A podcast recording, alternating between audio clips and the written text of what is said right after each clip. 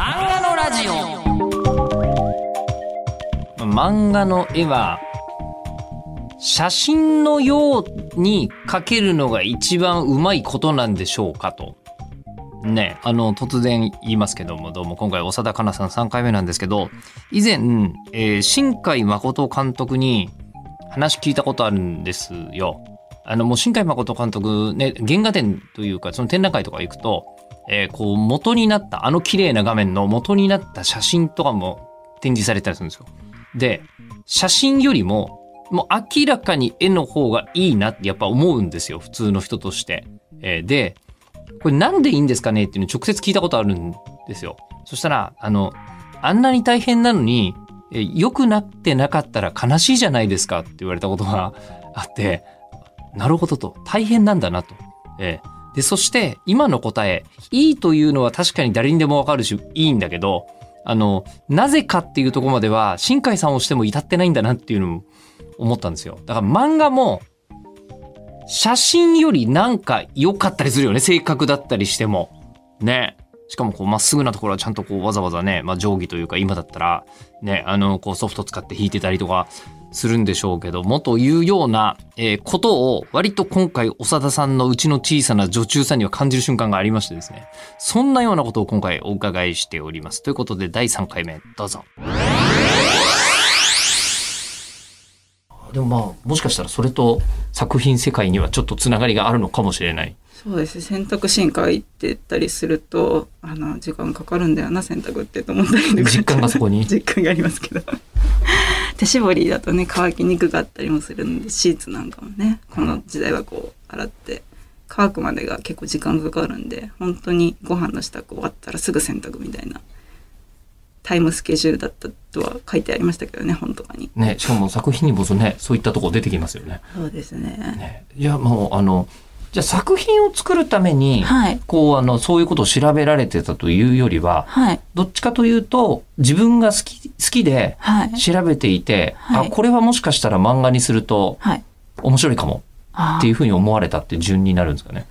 そうですね。たまたまちょっと漫画を描くのがはい。多分得意ではないというか話作りが得意ではないので、あの、どっちかというと最初はイラストばっか描いてたところもあって、どっちかというと絵を描く、何かを描きたいっていう気持ちの方が先だと思うんですよ。話を描きたいっていうより絵を描きたいっていう気持ちの方が先だと思うんで。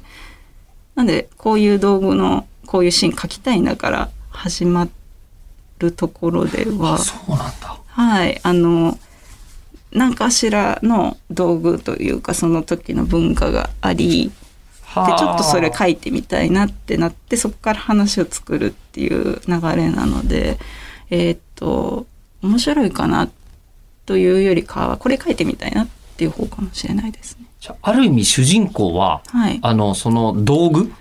そうですね。あのー何かしら話には一つは何かしらの道具だとか習慣だとかはい。そういうのがあるのかなと思うんですけどはそういうそれが主軸になって話がとキャラクターにそれをこう話にしてもらってる感じですかね。はあ、それで言うと、はい、はいあの、グルメ漫画が、はい今回のテーマはとんかつみたいにそれですね。なその感じたりです。する感じで、今回のテーマは、はい。そうですね、あの、こう、ガスで、ガスコンロで、あ、そうですそうです。えーあの、こう、米を炊けるようになった時の感動みたいな。ええその感じですね。はあ、なるほど。はい。そうやって、はい。あでも、もちろん私が感じたこの、うん、こういう道具があるんだな、習慣があるんだな、面白いなって思ったのは伝えたいというか、あの、プレゼンしたい気持ちで書いてます。プレゼンなんですか？プレゼンというか、あの、まあまあ伝わる魅力として。はい。あのー、もともと興味があって読んでくださる方ばかりではないと思うんですよ、この時代のことに。だから、なるべく読んで面白いければ、こう知ってもらうことにもなると思うんで、その部分はなるべくこう、なんでしょうかね、意識して話作るようにはしてるというか。はい。だからもう、アラウンド1000 1900年ぐらいのはい。日本フェチがはいまずあるっていう。やミーハミーハーーなど系というかあの全然歴史とか詳しくないんですよ。だからちょっとそのね戦前の知識があの豊富だとかそういうふうにちょっと思われちゃうと全然なんでなんですけど。それこそね、こうはい。片渕素直監督がこの世界の片隅に作るときに、はい。ね、当時の、はい。ね、暮れの写真をはい。可能な限り全部集めて作りましたみたいなあれは、すごいですね。は。ええみたいなことを、はいこう、あのーなんて言うんでしょうね。はい。やってるわけじゃないってことですよね。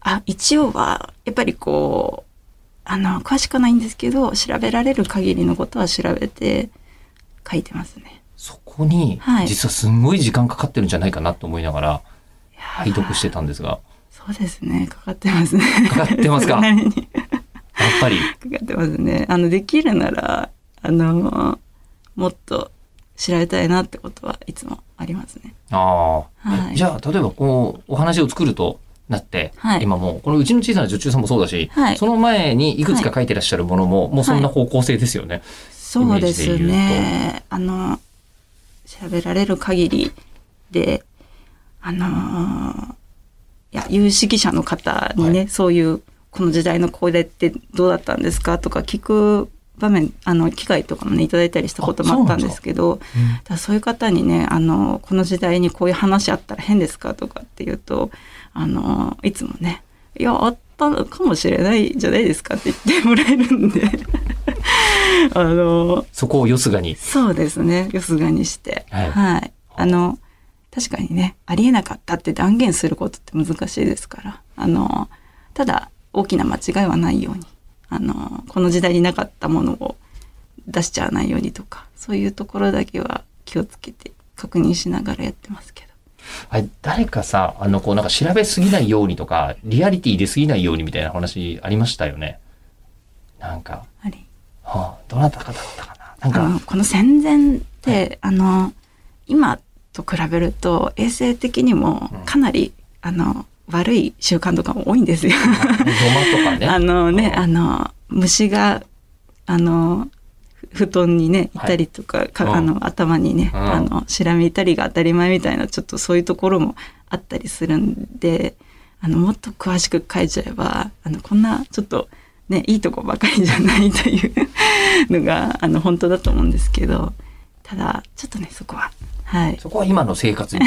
ちょっと、ええ。ちょっとそこはね、あの、物語なので、はあ。私がちょっと見たいというか、考えたいところだけ書いちゃってるところあると思うんですけど、うん。確かに、うちのばあちゃん、アブラムシ手で普通に潰しましたからね、え うちのばあちゃんはあのネズミをね、ええ。川に沈めて、まあ、そんなもんですよ。檻に入れて、ええええで、まあ、そこはね、あの、はい。漫画にすると方向性変わっちゃうというか。えーちょっ、とそこはね、あ夢がの、夢がないですもんやっぱ見たいところをね、書きたいと思ってるんで。あ。ーえーでその調べるとなると、はい。この今、これ古道具って、はい。この時代のものはまだ手に入るじゃないですか。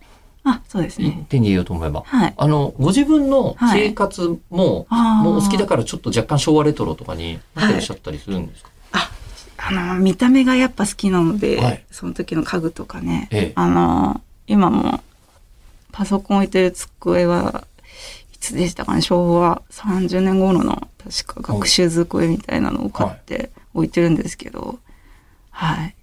そこはやっぱり、こう、好きだからっていう、自分が一番時間を長く過ごす可能性のあるところは、はいそうしておきたい。そうですね。ただ、はい。あの、いろいろ最近ちょっと不具合が出てきたんで変えようかなと思ってますものとしてはね。ものとして。いや、でもなんとなくこう、あの、イケアの机で書いてますってことじゃなくてよかった感じはするんです。ええ。あとは、そうですね、調理道具とかは、なんか、あの、東京の下町のところ、かっぱ橋とかも、はい。あそこら辺とかもすごくたくさん昔ながらの道具って置いてあるじゃないですか。ああいうところで、あの、ちょっと見ていいなって思ったのとか、古めのやつあったりしますけど、うん。もうそのあたりは、はい。あの、なんですかね、取材とかロケハンというか、みたいな気持ちもちょっとありみたいな。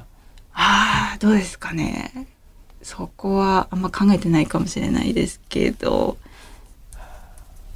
ただ一つ今気になったのは、はい。さっきその昭和30年代の机にパソコンがあっておっしゃったじゃないですか。はい。えーもしかして作画はデジタル、あ、デジタルです。ですよね。え？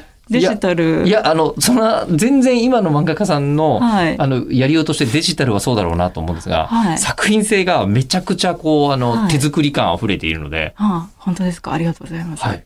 あの、そうだよね。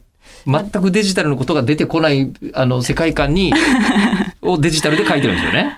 いやー、今作のその、はい。うちの小さなジュズさんからフルデジタルにしたんですよ。前まではちょっと、あの、ペン入れまでは原稿でやってたんですけど、ちょっと最近やっと書き慣れてきたというか、はい。自分の思った感じの画面が作れるようになってきたなって思いますけど、難しいですね。いや、でもやっぱりあの、なんとなくデジタルなのが、はい。ええちょっとおおって思い、思います。本当ですか？でも、いや、大変ですね、デジタルって。なんかこう、なんか変なミスが多く出ちゃうんですよ、デジタルだと。自分で書きて、忘れとか、はいトン貼り忘れとか、なんかすごく変な線がコマの外にはみ出してるとか、ええなんかそういうことが起きるんですよね、デジタルだと。あの、そういうのって、はい。例えばこう、どなたかが教えてくれたりとかは、はい。あ、そうか、でもアシスタントさんとかやってらっしゃらない？アシスタントは、あ、やりましたよ。えっと、えっと、友人の紹介で、はい。えっと、ちょっと作品名はあれなんですけど、少年雑雑誌のあ、そうなんですか？週刊、ウェブの週刊のね、あの、はい少年漫画で、ちょっとやらせてもらった時がありましたけど、1年ぐらい。結構お忙しい現場ですよね、それだと。そうですね、3日、週に3日、はい。フルで入ってみたいな。あれ、あの、その時も、あの、事務のお仕事それだとされてるあ、フェーズですすよねね。。はい。あなんかちょっとすいません、ぐちゃぐちゃしていや、いやいや、そそれで考えると、はいそれすっごい大変じゃないかなと思うんですよ。週えーわかる3日アシスタントさんやりながら、はい。あの、まあ、週休2日、あ、その時はね、あの会社休みなんでえ、会社の方はね、休みなんで。会社の方が休み。あ、あの、その、アシスタント行ってる時は会社の仕事の方はおあの休みなんで。会社の方は有給取ってみたいな感じですか？お休みの、はい。で、えー、あの、アシスタントもやってっていうと、ただ休みはなくなってますよ。普通に人としての休みは？休んでたと思うんですけどね、普通に。休んだと思うけども、はい。淡々とアシスタントにも行き、はい。あの、普通のメイン業務にも行き、はい。いや、そんな大変な生活ではなかったですよ。普通に。はい。じゃあ、まあでもアシスタントさんの現場で、はい。そのなんかデジタルの技術を教えてもらうみたいなことは、あそこはフルアナアナログだったんですよね。なんで、あの、果てしない、こう、背景書くとき、果てしない消失点を求めて、こう、紙を足して、みたいな。はい。セルテープでくっつけた紙でみたいな、そういう感じでやってましたけど。じゃあデジタルに関しては、はい。特にどなたにがが教えてくれるわけでもなく、えっと、クリスタをや、はい。クリップスタジオっていう、はい。あの、えっと、作画ソフトをね、結構今主流で皆さん使われてる方多いと思うんですけど、それを皆さんが使ってるのを見て、すごく楽しそうだなって思ったんですね。ああの楽しそうだな。楽しそう楽。そうとかじゃないんですね。あの、ペンとかはい。作るときに、はいなんかこう、ぐりぐりペンをこう、書くだけで、サラダができちゃうブラシみたいなとかあるんですよ。そうなんですか？なんかこう、ランダムでその、なんか葉っぱとかトマトとか、なんかそういうのがピャピャピャピャって出てきて、こう。やってぐるぐる書くだけでええサラダができますみたいな、そういうのとかあったりとかを、はいみあの、ツイッターとかで見かけて、あ楽しそうと思って。導入で、されてみた。はい。そうです。あの、で、コミティアでね、あの、出張販売されてて、はいはいで私もちょっとデジタルってちょっととっつきにくいなと思ってたんですけど、あの、結構低価格だったんですよ。私のイメージ、デジタルのイメージってすごい高いソフトだったんですよね。あの、私が、その学生の時、絵描いてる時、フォトショップとか10万円とかしてたんで。そうですねううんん。だけど、1万円ぐらいで買えたんで、グリップスタジオ。あじゃあちょっと1万円じゃ試してくるぐらいはいいかなと思って買って、で、そこからちょこちょこいじってって感じでしたね。じゃあもう本当自力なんですね。自力だし、まあ、たくさんの方言われてますけど、クリップスタジオ、こんな機能あったんだっていうのはもう常日頃なんで使いこなせてはいないと思います。びっくりし続けて。びっくりみんな、皆さんそう言われますけはど、あクリップスタジオできることがありすぎて、もう、使いこなせているかわからないって言いながら使ってると思います、皆さん。でもむしろ逆に問い合わせ来ませんか？え？問い合わせ？あの、そうなんですよ。だって、ほ長田先生の、はい。えっ、と、作ってらっしゃる画面って、はい。かなり他の作家さんとははい。違う力があると思うんですけど、違う力。はい。僕が一方的に思ってたのは、はい写真っぽいって思ってたの。写真はね、すごく使ってるんですよ。あ、そうなんですか。はい。使ってるというか、はい絶対書くものは資料として写真を用意するようにしてて、はい。人物もなんですけど、ポーズとか、あ、ポーズは？ポーズとか、あとはなんかこう、布かぶったりとか、はいそういう時は、あの、必ず写真を撮ったりとか、あと背景とかもなんですけど、はい。えっと、取材というか、まあ趣味で撮ってた学生時代の写真とか、そういうのを使って、えっと、やってたりとかするんで、写真お好きなんですか、やっぱり？好きというか、あ、こういうの書いてみたいなって思って、やっぱちょっと記録しとこうになるんで、はい。あの、全然、あの、高いカメラとかではないんですけど、あの、それで取りだめてることは、昔から今にかけて常にやってたんで、それももうじゃあもう漫画の制作のためでもあるけれど、あるけど、まあ、ま趣味も半分というか、純粋にはい好。きみたいな好感じで。きでいいなっていう。でいや被写界振動とかこう考えながら撮ったりとか。え？なんで？あ、そう、そういう感じではないんですね。いやそ、そんなこともわからないぐらいカメラよくわかんないあ、そうなんですか？僕、ちょっと好きなんですけど、カメラあ、そうなんですか？ちょっと好きなんですけど、はい写真家さんっぽいんですあ、本当ですよか。。あの、コマ一つ一つというか、はい。えー構成が。もうこういう感じとかって、もうめっちゃ、花ちゃん10歳の写真とかって、これもう完全に写真家の方が描くあポートレートというか、あの雰囲気とかがめっちゃ出てます。ー。なんかあの、漫画を描く時のパターンというか、あのー種種類っていうんですかね。なんかこう映像が浮かぶタイプとか、静写が、う静写こう画面が場面者が一発でバーン写真が。写真が出てくる頭の中に写真が出てくる方とはい動画が出てくる方といるってあの聞いたことあるんですけど多分私写真タイプなんですよね多分。だあからーもうで映画とかも結構好きであの見る方なんですけど映画もなんかこのシーンいいなと思ったらあのちょっと最近のはね スクリーンショット撮れないのでカメラに撮っといて参考にしたりとか、あ、あの あこれダメですかね？いや別に全然、あの、参考にしてるんだからいいんじゃないですかね。いわゆるこう、あの、配信で見てたりする場合ってことですよね。配信とか、あの DVD とかね、ええ。で見てるときに。スクショじゃなくて、覚えておこうっていうこと覚えとですよね。もこうっていう、ええ。はい。ちろん劇場ではないと。動画、え映画泥棒はしてないです。ああ。で、じゃあそれで、こう、写真撮っていたようなものを記憶として、撮っといて、で、自分で写真撮るときも、建物の写真とかなんかも、あの、そ漫画のコマにするなら、ここからこうこうだよな、みたいな、こう、なんか、すごい下から撮ったり、なんて言うんですかね、この目線の高さっていうんですか、それをね、あの、考えて撮ったりとかしてますけど。小回りを考えながら、みたいな。そうですよね。はあ、いや、で、その写真館っていうのを、はい。その、また、あのーちゃんと画面に落とし込めてる方が本当に、そんなにはいらっしゃらないだろうなと。あそうですか。はい。写真館。はい。すっごい細密だし、はい。そのさ一番初めに製図のようなというふうな話とかもお伝えしましたが、いや私絵が得意ではないんですよ。いやいやいやいやいやいやいやいやこれは、いええや、これは多分絵描かれてる方なら、この人すごい一生懸命描いてるなっていう感じがすごい出てるんじゃないかな。うん無理して、ちょっと一生懸命描いてる感あ、じ。でも一生懸命書いてる感というのは、あの、なんて言うんでしょう。それはそれで、それは魅力じゃないですか？いや、そうなんです。あの、丁寧に頑張って一生懸命描くしかできないんで。えはい。もうその素材集めから始まってるんですよね。その、あの、頑張りというか、なんとか形にしないといけないっていう感じですかね。あ、でもそれを丁寧にっていうことに関してで言うと、はいそうめちゃくちゃ丁寧だと思うん ですよ。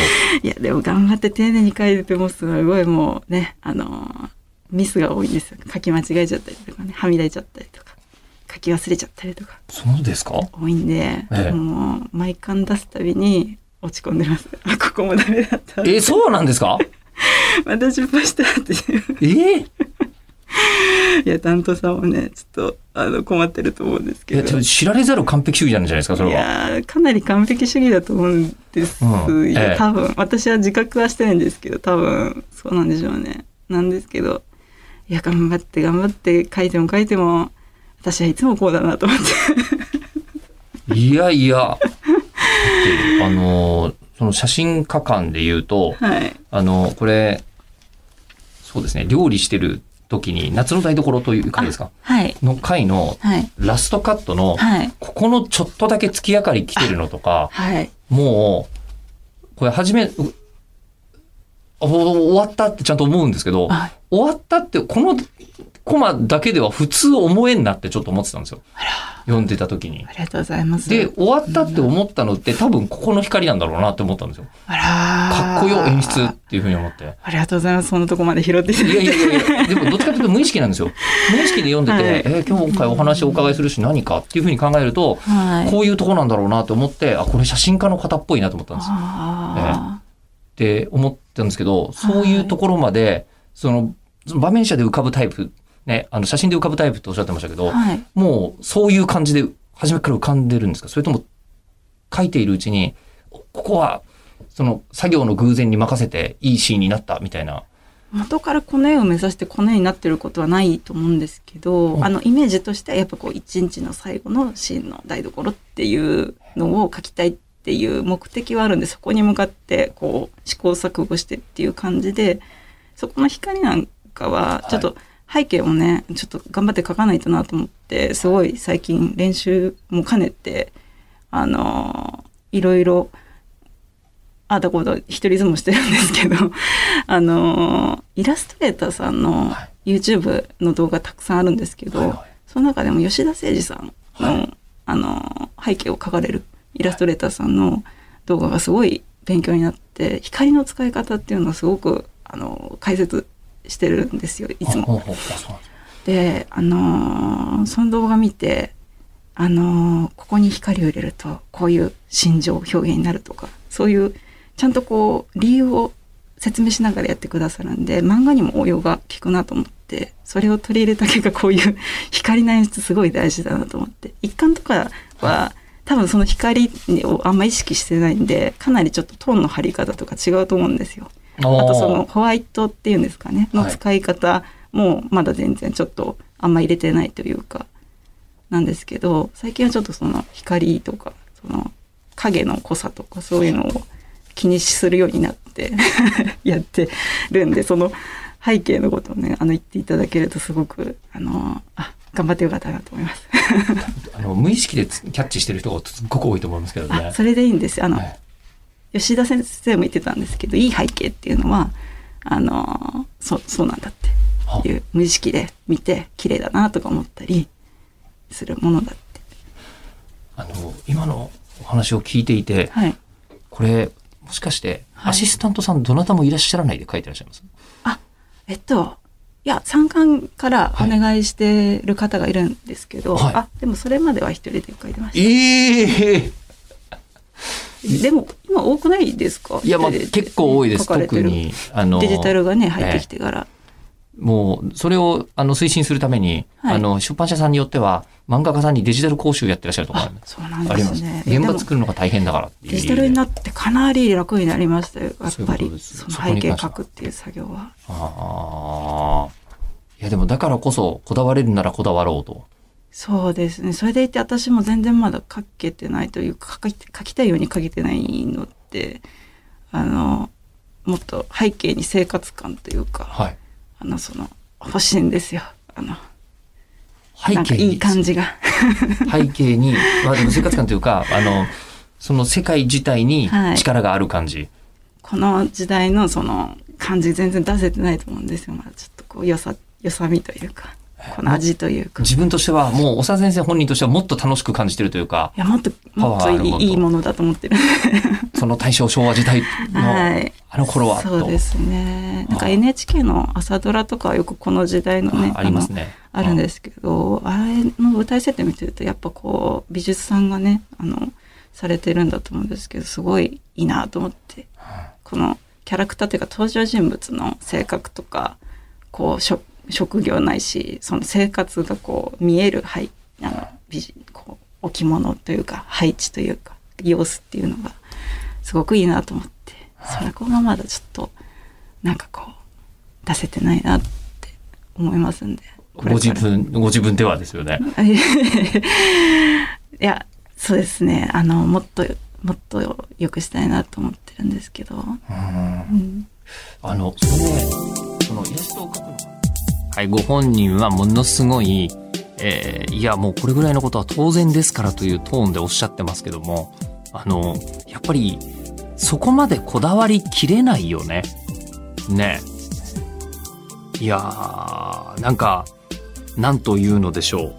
本当に、本当にあの、こう、ナチュラルにプロ基準を持ってる人がプロになるんだなって思う、うん、回だったなっていう感じがいたしますが、さてじゃあ次回、えーなんですけども、次回は、そんなに絵にこだわりのある長田さんに、イラストじゃなくて漫画なのはなぜかみたいなお話と、あと、こう、毎回ね、シリーズで聞いてるあの質問も聞いております。次回の配信は10月30日日曜日、えー午後6時予定です。お楽しみに。